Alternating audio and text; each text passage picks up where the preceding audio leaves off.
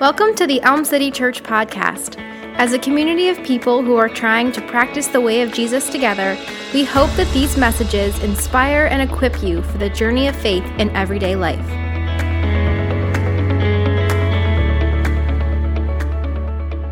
For a communicator, there's no, nothing more challenging to communicate when the audience is thinking, I've heard this before.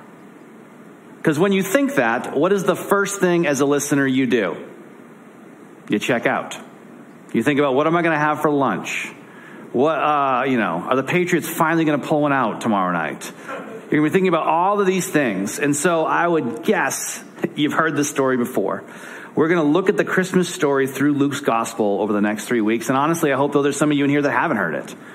And if, if you're in this one, you've never heard this, I am really excited that you're here because it's so great to help people encounter the scriptures for the first time. But again, we have a, there's a danger with familiarity because you enter into something thinking you already know it or thinking you know how God is going to speak through it.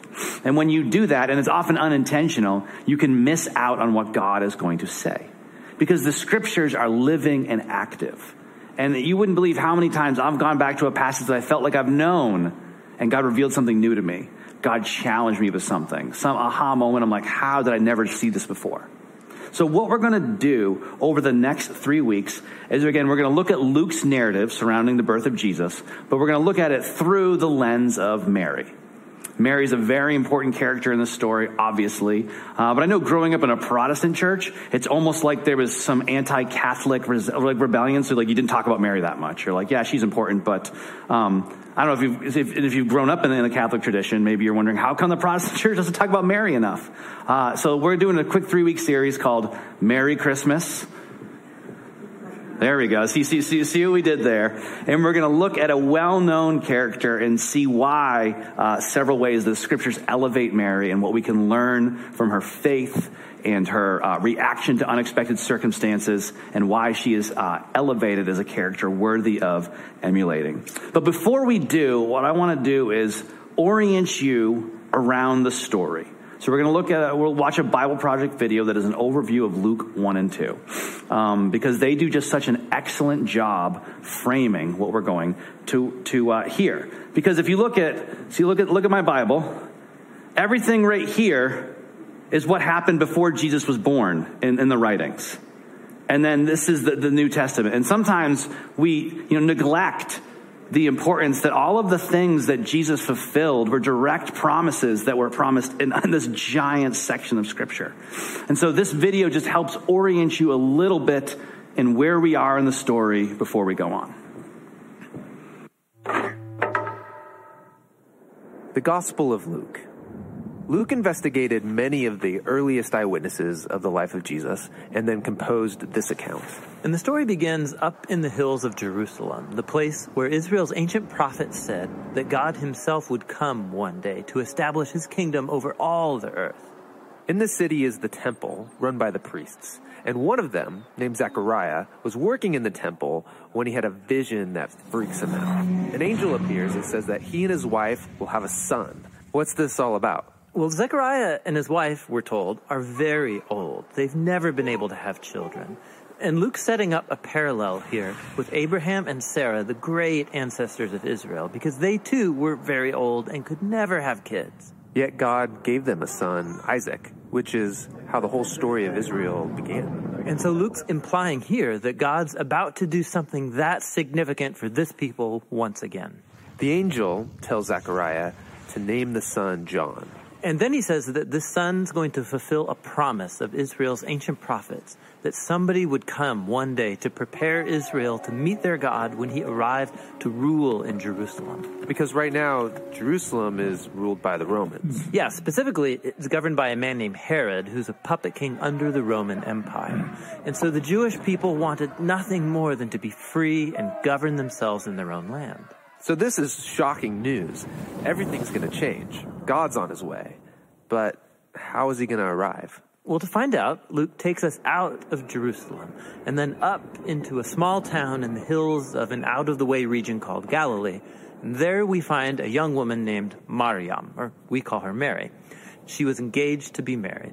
And then an angel appears to Mary saying that she's going to have a son. She's supposed to name him Jesus, which in Hebrew means the Lord saves. And he will be a king like David who will rule over God's people forever. And then Mary asks, okay, well, how is this possible? Because I'm a virgin. And she's told that the same Holy Spirit that brought life and light out of darkness in Genesis chapter 1 is going to generate life inside her womb. God is about to bind himself to humanity through the conception and the birth of the Messiah. And so Mary goes from some backwoods, no name girl to the future mother of the king? Exactly. In fact, she sings a song about how this reversal of her own social status points to a greater upheaval to come. Through her son, God's going to bring down rulers from their thrones and exalt the poor and the humble. He's going to turn the whole world order upside down.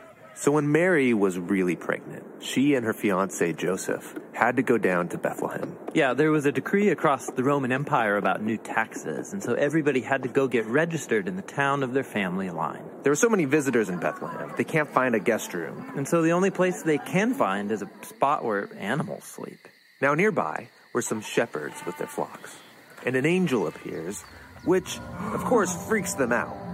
But they're told to celebrate because tonight in Bethlehem, a Savior has been born. Yeah, they're told to go and find this baby, and they'll know that it's the Messiah because he's going to be wrapped up and laying in a grimy feeding trough. Yeah, which is pretty gross. Totally. And then these shepherds, who aren't very clean themselves, they go and find the newborn Jesus in this really dingy place, and their minds are blown. They go home wondering what on earth is about to happen. And this is all really strange. I mean, if God's really coming to save the world, this isn't how you would expect him to arrive. Born in an animal shelter to a teenage girl, celebrated by no name shepherds. Exactly. I mean, everything is backwards in Luke's story, and that's the point. He is showing how God's kingdom was first revealed in these dirty places among the poor, because Jesus is here to bring salvation by turning our world order upside down.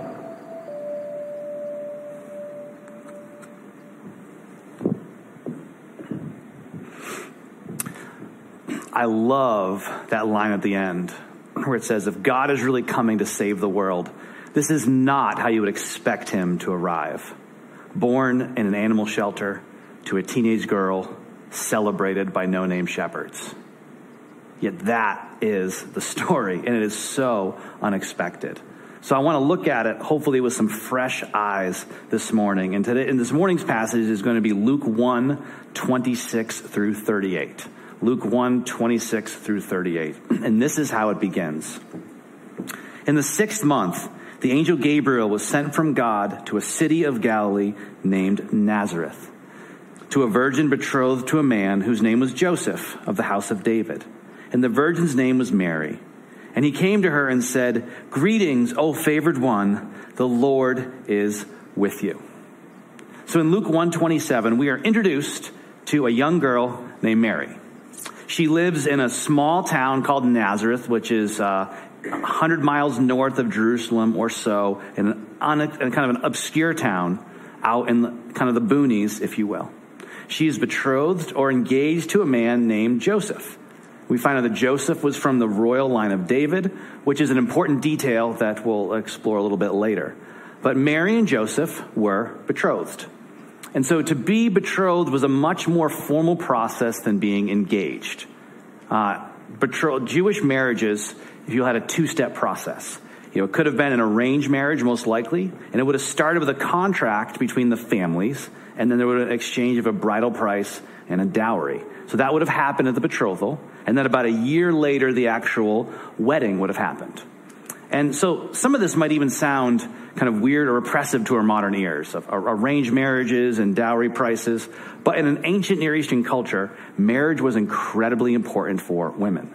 It provided them safety, security, and a stable future. This was, these, were, these are not comparable cultures that we live in. So marriage was a very big deal for uh, the future of, of any woman. And from what we know of Joseph's character that's revealed in other places of Scripture, Mary was in a really good spot. Joseph wasn't rich, um, but he was a good man. And I'm guessing Mary was very much looking forward to the rest of her life. And in an instant, everything changed. This was not something she had been waiting her whole life for. In an instant, everything changed about her. And she's visited by the angel Gabriel, who greets her by saying, Greetings, O favored one, the Lord is with you. So, this, this phrase, this title, favored one. So, in the word for grace in Greek is charis. And so, favored one comes out of that root, and I won't, this won't be pronounced correctly, but you'll see, you'll see charis in it, is basically karatuo. So, fa- grace is charis, favored one, karatuo. So, what the angel says is, Greetings, O one that the Lord has chosen to pour his grace upon you. The Lord is with you. The Lord's grace is upon you because he has chosen you. That is Mary's greeting. Uh, and her response, I would say, is very uh, expected. It says, But she was greatly troubled at the saying. You know, sometimes we read the scriptures and think that angels just kind of show up and talk to people and it was more normal. No. They would have been just as surprised as you would be if an angel showed up and talked to you. You know, this takes, the Bible is written over the course of thousands of years, and there's very, very few scenes where angels come and appear and talk to you. So Mary is freaked out, if you will. She's greatly troubled, is deeply anxious at the saying, and tried to discern what sort of greeting this might be. And the angel said to her, Do not be afraid, for you have found favor with God. Do not be afraid, Mary, for you have found favor with God. Do not be afraid, because you are the loving object of God's grace. And only after being assured a second time that she is the favored one, that she is the one that God has chosen to bestow his grace upon, is her task revealed. And I think that is so important, the way the story flows. Mary is assured several times of how much God loves her, how much God's grace is upon her before she's given a difficult assignment. And this is what the angel tells her. And behold, you will conceive in your womb and you're going to bear a son. You shall call his name Jesus. And he will be great and he will be called the Son of the Most High. And the Lord God will give to him the throne of his father David. And he will reign over the house of Jacob forever. And of his kingdom there will be no end. Sometimes we're, so used to this story, we don't realize how shocking this announcement would be. Uh, you're going to have a son. And the baby that will grow inside of you will be the culmination of not only the hopes of Israel, but the hopes of the entire world. He will fulfill God's promise to Israel and be given the throne of David, and his kingdom will be eternal and it will never end. So naturally, after hearing that, Mary has a few questions. I can see her like, ah, just just a couple of things I'd like to ask before we go on. And the first and most obvious was, how will this be since I'm a virgin?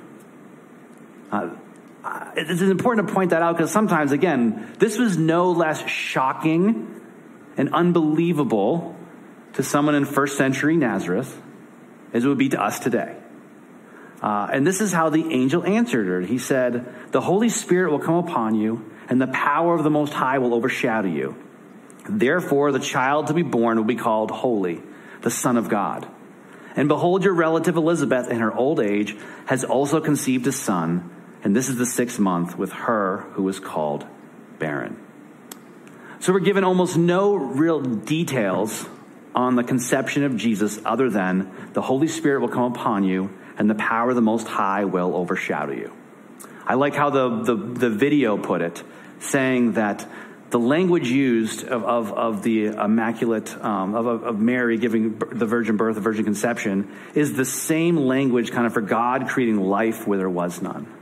So the same spirit that brought life into Gen, in the Genesis account in the world was the same spirit that brought life into her, into Elizabeth's barren womb. And was the same spirit that was bringing life to Mary's womb. You know, so, sometimes I wish the Bible gave us more details I was like, what, what did Jesus' DNA look like? Always, I, the way my brain works, I'm always curious about questions like that, but we're not told. Um, but it, would take an entire message really to cover the implications in, in the theology of the virgin birth, or more accurately, the virgin conception of Jesus. But the clear teaching of Luke and Matthew is that Mary became pregnant by supernatural means. Jesus was uniquely created and conceived in the womb by the power of the Holy Spirit. And again, this doctrine was no less unbelievable, if you will, then than it would be today. Some, you know, people ask, do you, do you really have to believe this? Is this an essential part of the story? You know, could we just say that part was, you know, just kind of added in? Um, even Mary, when was told this, she was like, how can this be? You know, but this all throughout is an important piece of the story that can't be pushed aside.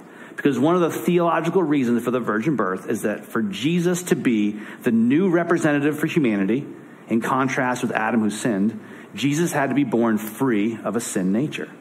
So not only was Jesus sinless, but he was totally untainted by sin, therefore allowing him to be the sinless representative for humanity, and he could attend take on the sins of the world.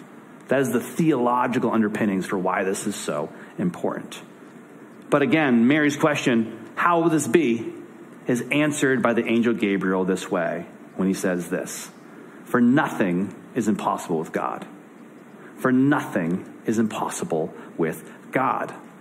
If God is the God who can create the world with a command, if he is the creator and author of life, then nothing is impossible for him, no matter how implausible it might sound to us. Sometimes it's just so helpful when you're wondering, how can this be? The simple truth of, because nothing's impossible with God. Nothing. And listen to how Mary responds to hearing this. Behold, I am the servant of the Lord. Let it be to me according to your word. What a mature response from a shell shocked teenage girl.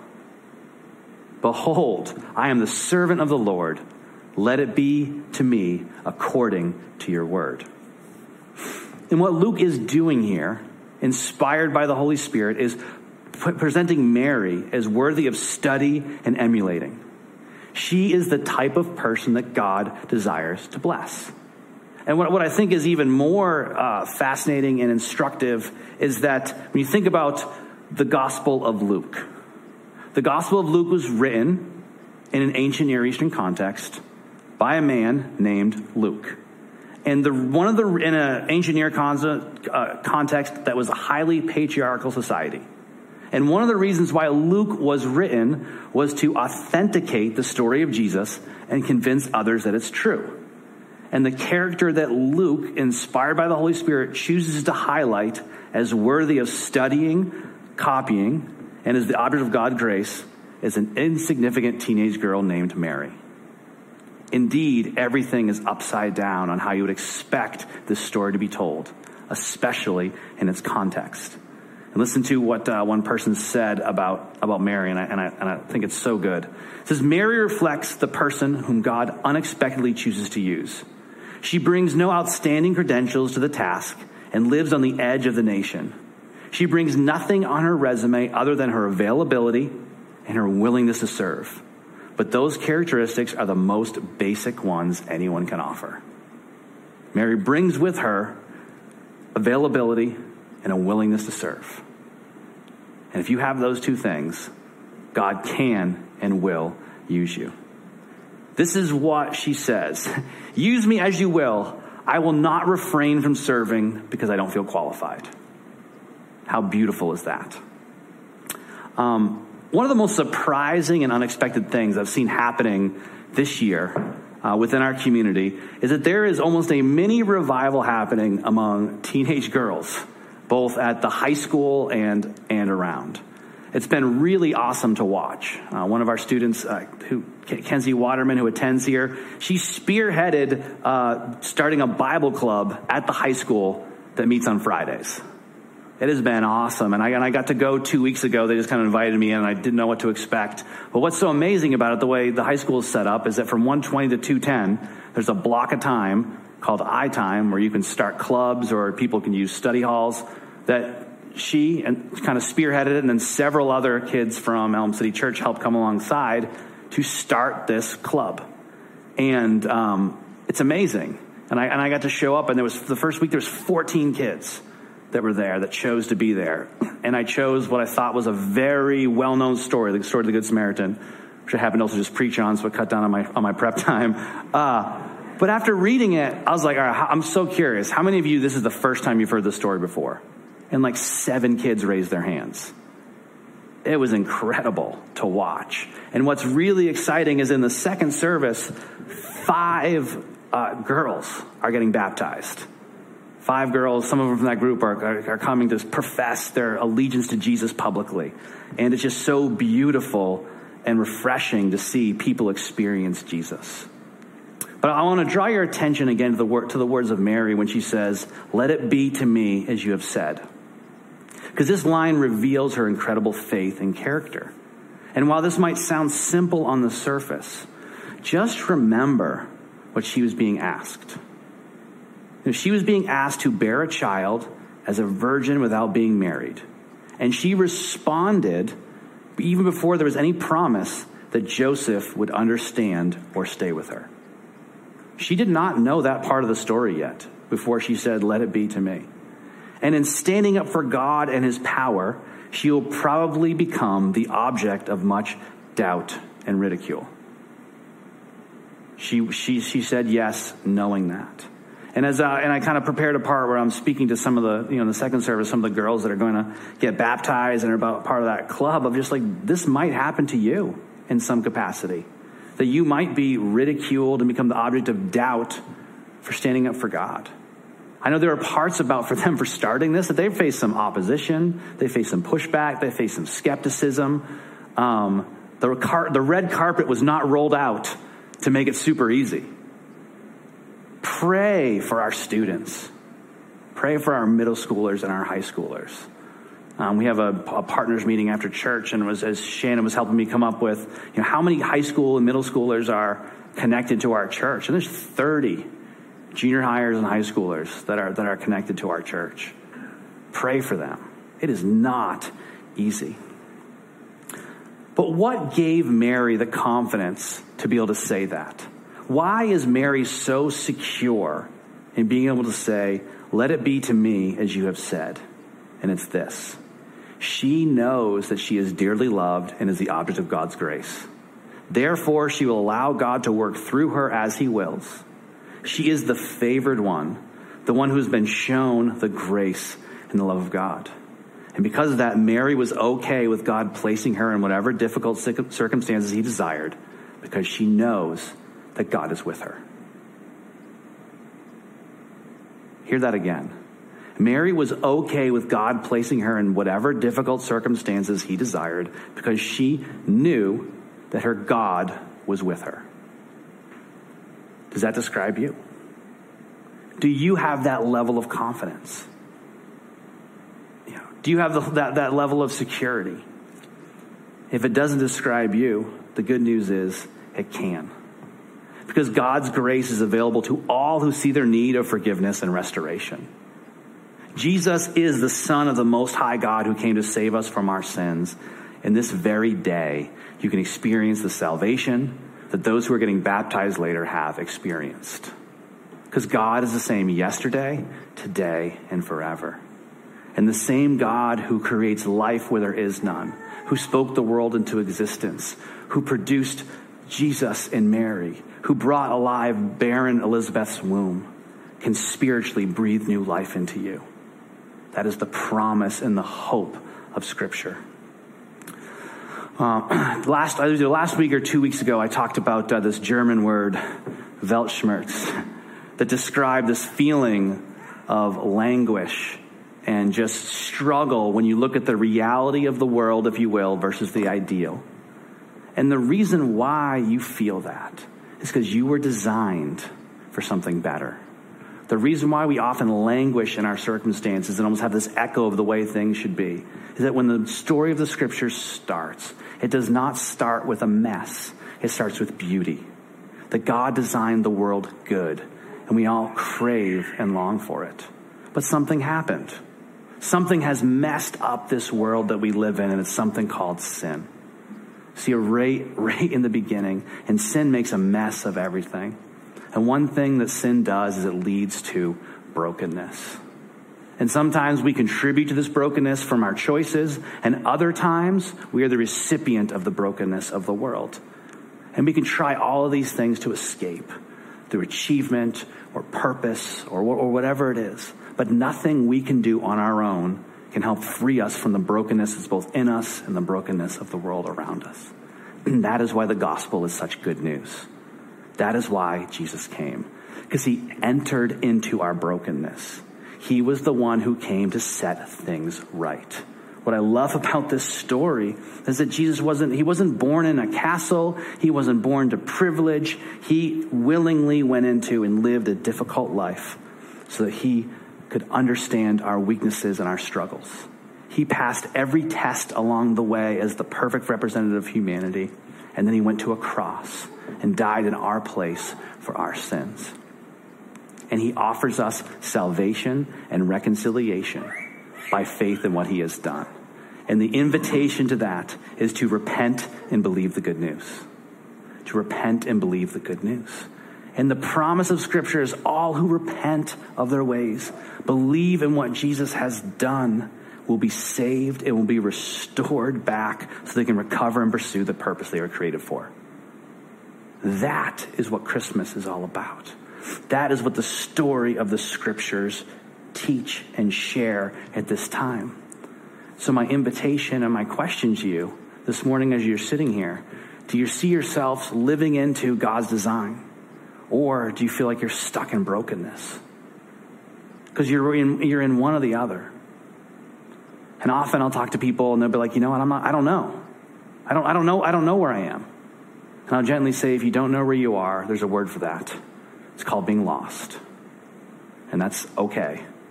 Because Jesus has come to rescue lost sinners. You do not have to stay in your brokenness because Jesus provided a way. And if you're here and you're thinking, I'm stuck in there, but I, I want to embrace this good news. You can. You do not have to leave here with these feelings of angst and brokenness and insecurity and being unsure because Jesus has come so that you could know him. We hope this message has been impactful. For more information about how you can connect with Elm City Church, visit elmcitychurch.com or follow us on social media. We'd love to help you take some next steps.